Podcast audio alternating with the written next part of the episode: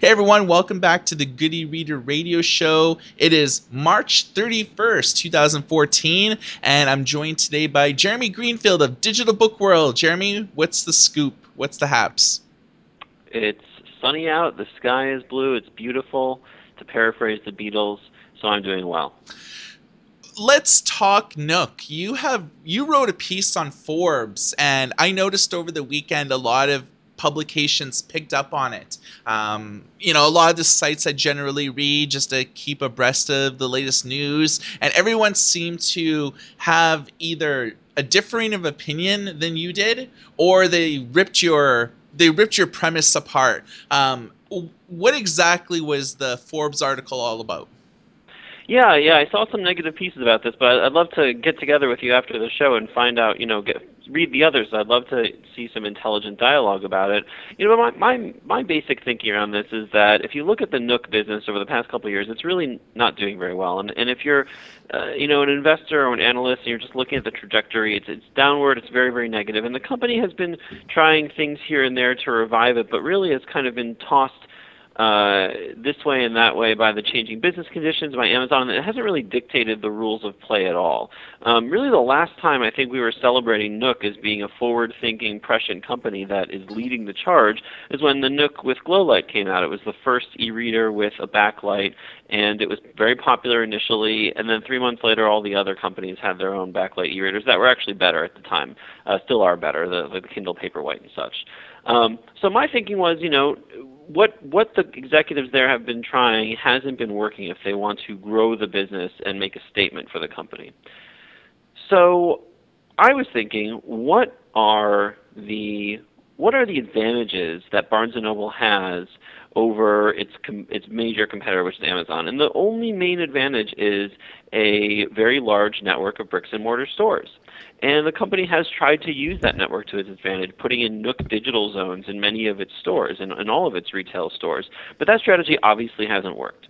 So my thinking was, why not try a different strategy that took advantage of the the print the the physical distribution network that Nook has.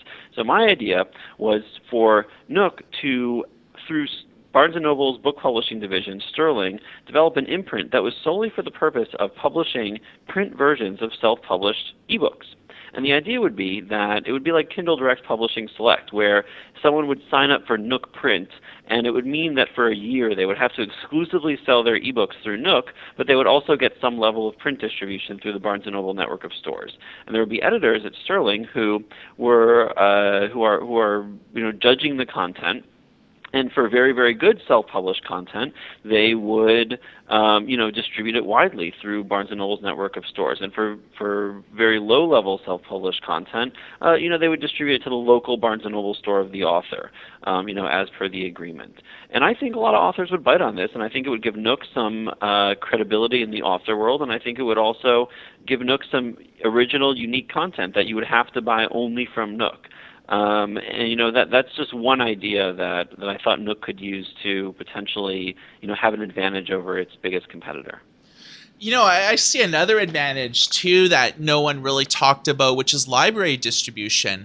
Could you imagine if Barnes, because like all the time you hear about Smashwords hooking libraries up with ebooks, or you hear about publishers doing business with Overdrive or doing business with libraries directly. This would actually allow Barnes and Noble via Sterling to be able to distribute their self-published titles directly to libraries, bolstering their catalog and actually enhancing the overall profile of the bookseller.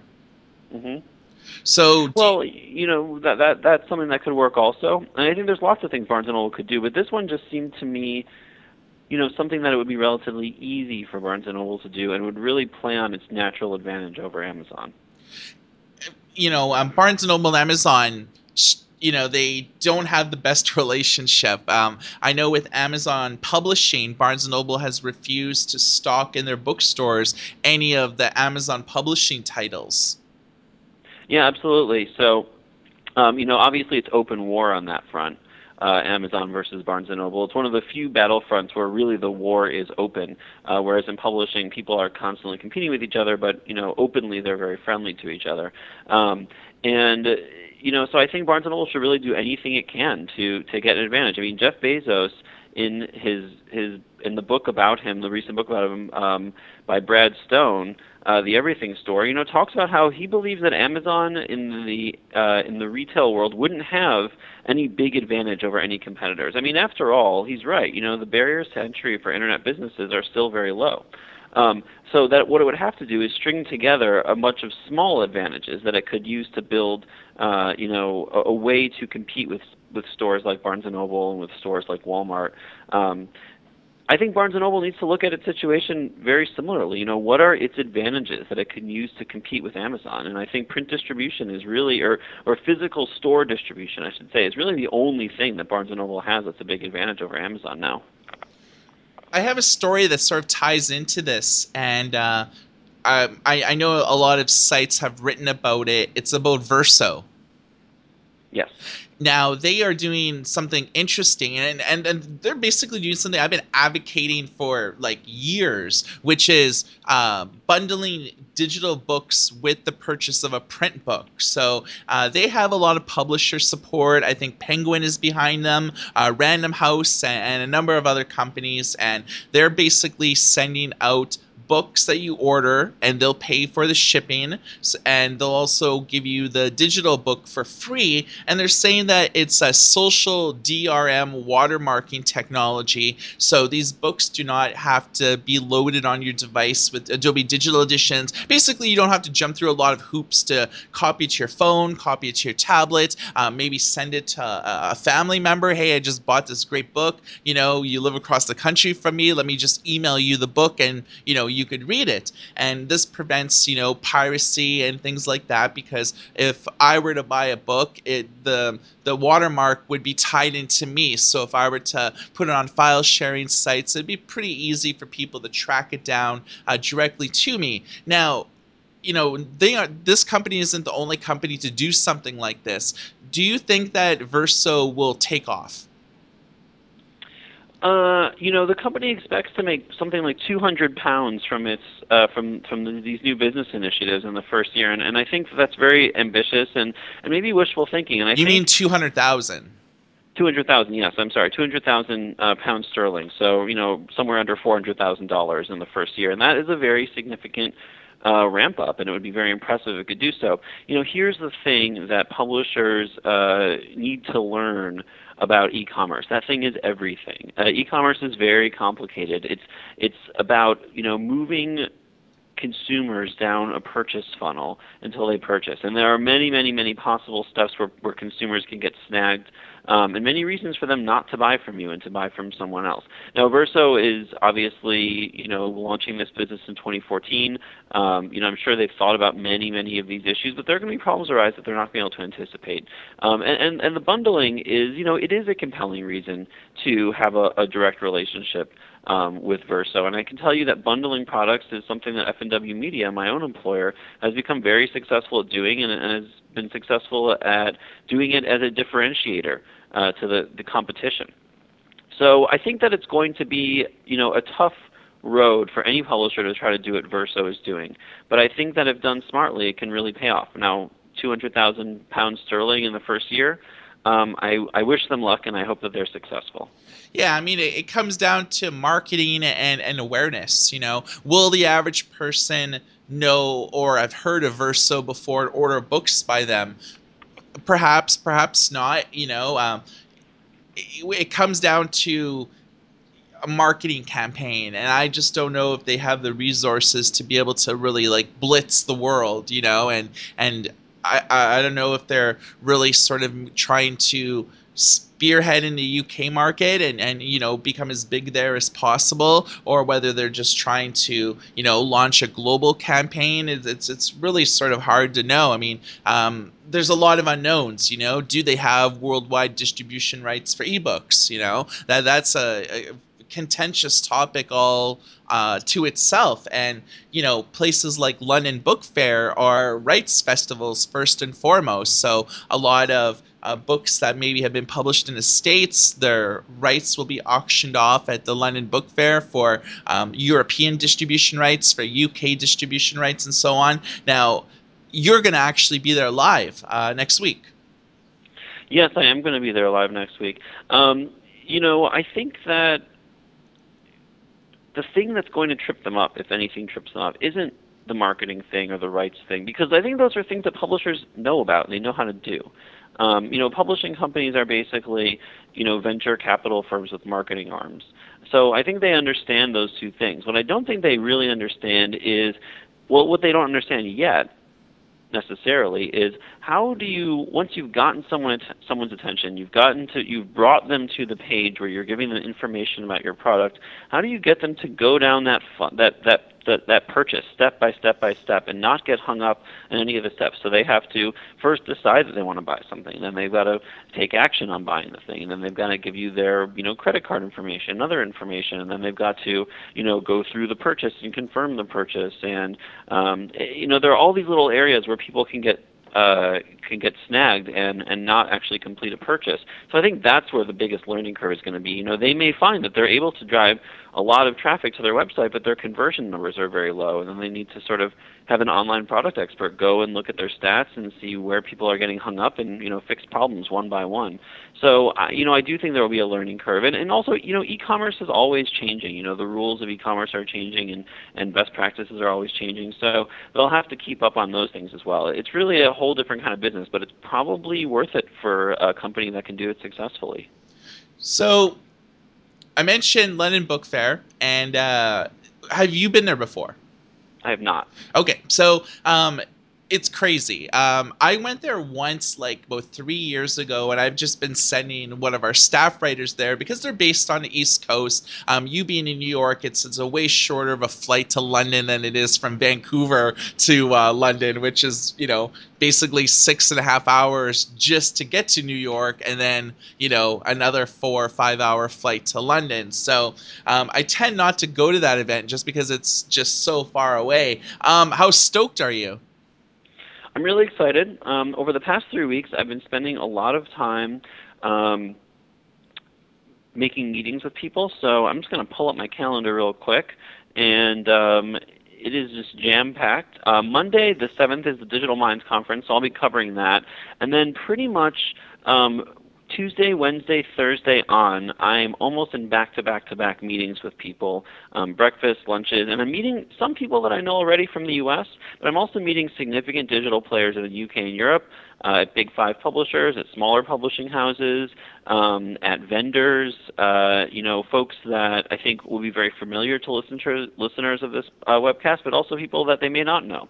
Like, for instance, I'm having lunch with um, the head of digital at a very large publisher uh, in Italy on Thursday. Um, so I, I, I, intend to learn a lot uh, over the next week and meet a lot of interesting people. And of course, you know, London's a great town, and I'll be staying the following weekend. And um, you know, lucky for both of our audiences, I will not be reporting on what happens during my weekend in London. Ah, well, it's uh, it, the the European and, and UK publishing scene it tends to be actually a lot different from what a lot of people are used to in, in North America. And it's just because of the the language you know barriers in Europe you know despite the close proximity of all these countries to each other different cultures different languages different ways that they go about marketing to each you know audience. And it's it's it's very different. And I, I found that when you really pay attention to the UK and and Western European publishing you really get like a, a good global perspective on the way that um, if a book is published in the states what does it take for for you know european and, and, global rights to be initiated? What's the process of you know of of auctions where publishing companies bid on specific books? It's actually pretty interesting to you know pay attention to that whole scene. Um, one thing that I uh, wrote about uh, over the week was uh, e-reader owners tend to read more, and there was a study done by Quick Reads, which is actually a United Kingdom-based nonprofit, and they said, uh, according to their report, 48% uh, of UK adults who use e-readers say the technology allows them to read more. Uh, 41% reported that they like to be able to look up words that they didn't know to make reading easier. And over 50% were enamored with the fact that they could change font types and font sizes. And, and it was that last statistic that really uh, resonated with me because you look at uh, elderly people. Um, you know anybody really over like 60 um, eyes aren't as good as they used to be a lot of them have glasses and the one thing that e-readers and and you know tablets what they provide for you is be able to change the size of the font. Because if you go to your local bookstore, all of them sort of have like a a, a large text section where you could buy books where the you know the the text in the book is double or triple the size than a normal book, and that's meant to uh, appeal to a wide array of readers that don't have good eyesight or for, you know reading disabilities and so on.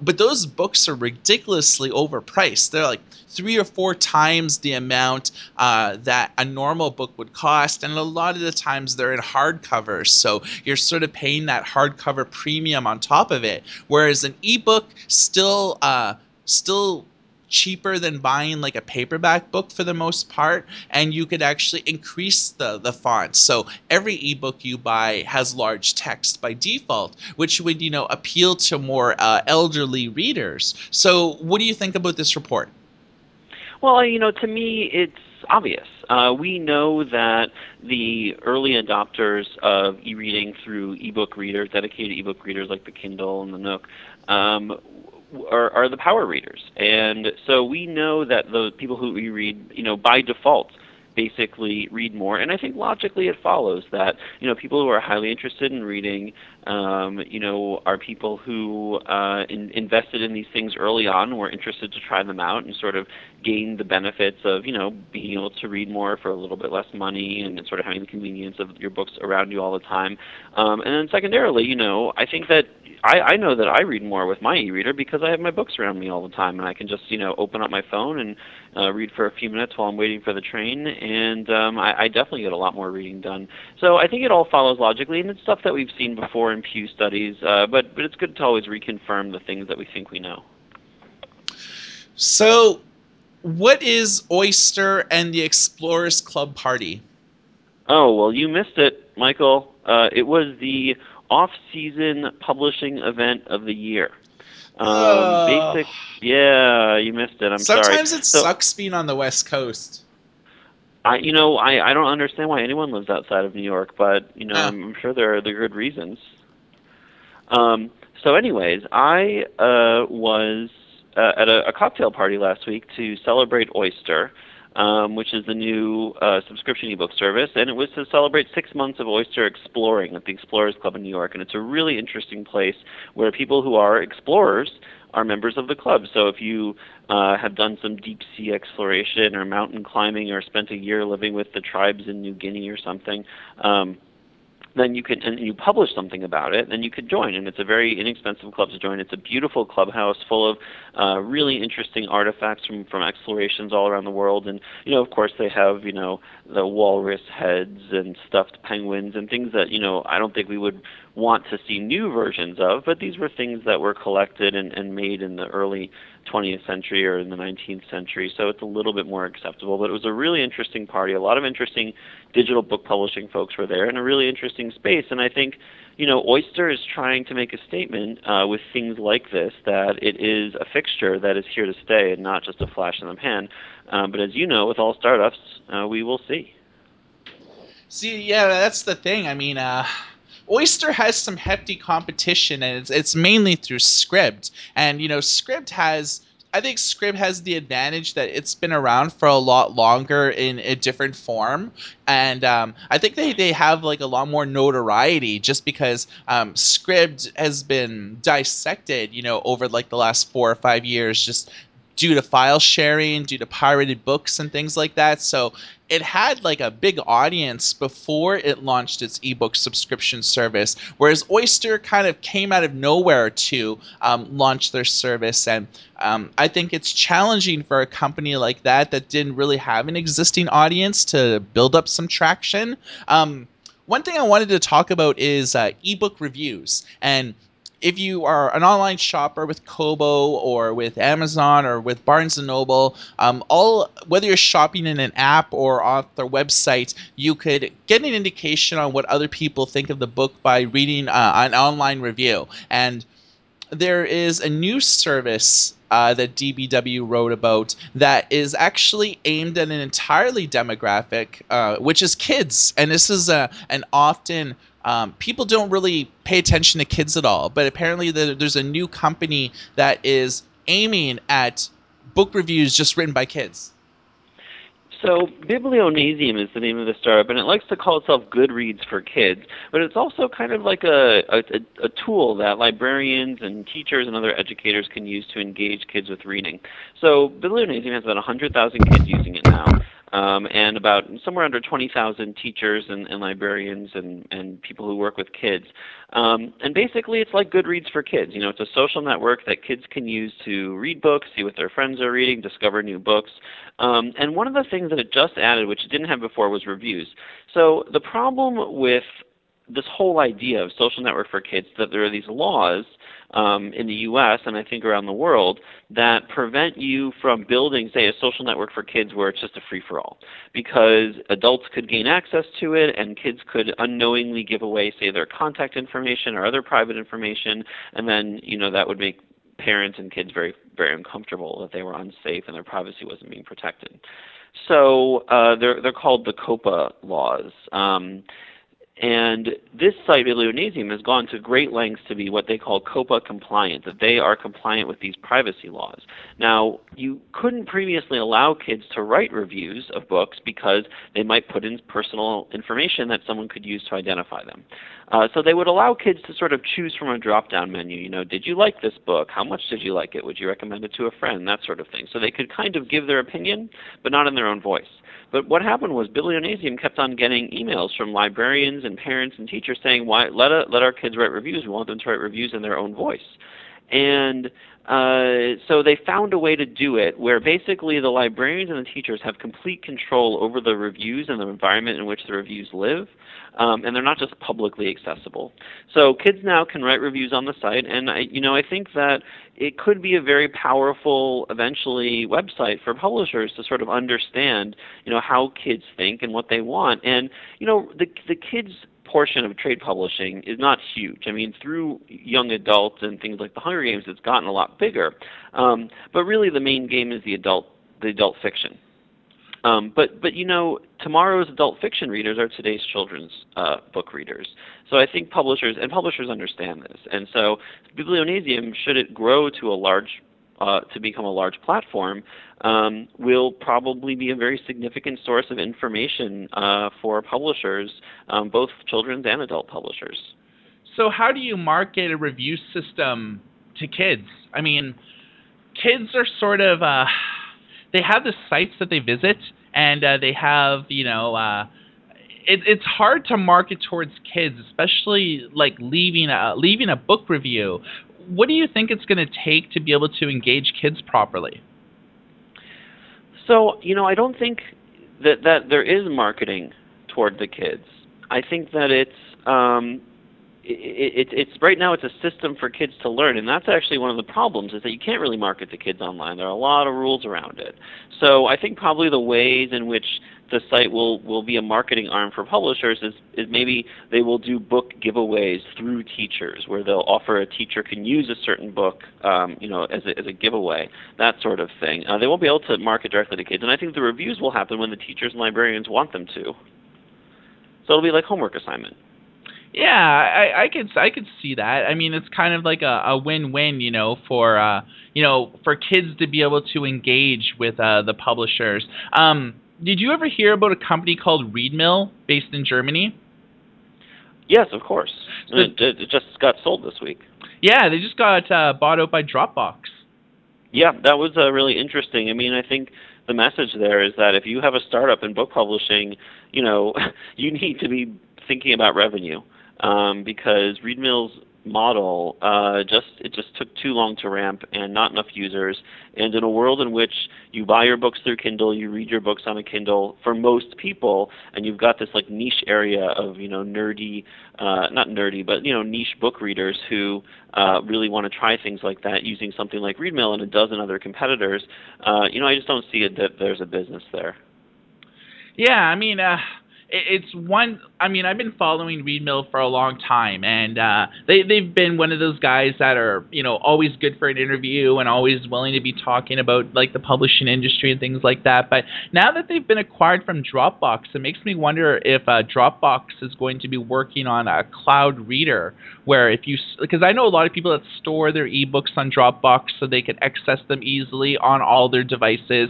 It, it's way easier to upload, say, a bunch of PDFs to Dropbox and then, you know, access it through your web browser on your tablet or your phone. It sure beats hooking it up to your computer and doing manual transfers via USB because who really wants to be doing that anymore?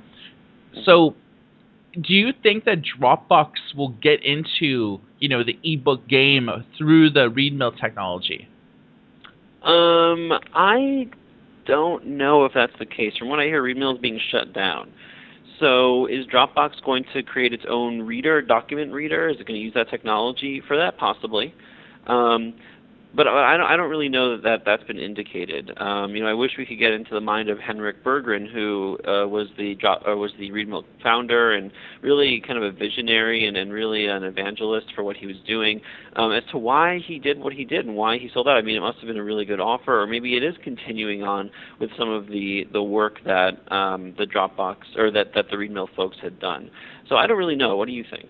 Well, I think it's it's all the time when companies get acquired, they always kind of shut down their existing services um, as they move. Um, I, I pay attention to a lot of um, uh, startup news that has nothing to do with publishing, whether it's um, technology firms or people that wrote uh, you know really excellent like little scripts or even like in the robotics industry. You know google is really uh, doubling down right now on robotics. You know they're acquiring ai technology. They're requiring some vr technology. I mean they're they're doing a lot of things to um, help their self-driving cars and everything like that. And all the time when these companies get bought out they immediately put an announcement saying, you know, within X days, our uh, existing site will be shut down, and you know, um, thanks for everyone that supported us for over the years. Then eventually, that technology. Um, gets implemented in some form with the new company. Um, you know,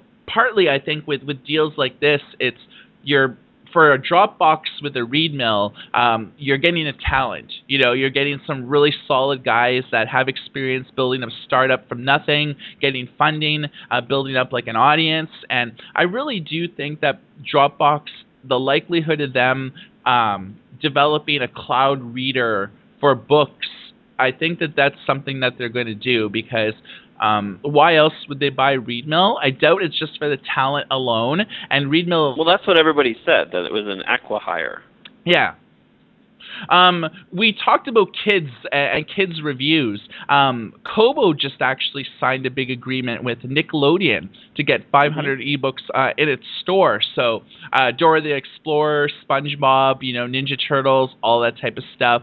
Um, so this is this sort of one of those things where it's like kids books are, are being one of those really popular things that are available right now but it really doesn't seem like the kids stuff uh, it pales in comparison to adult fiction, adult trade, nonfiction, and, and things like that. Um, how do you think that Kobo is going to position themselves? Because they only released their kids store um, tail end of last year, and they haven't really announced any statistics on um, how well it's doing, what's the growth like, and, and things like that. Do you think that um, Kobo is trying to make a serious play uh, with the kids market?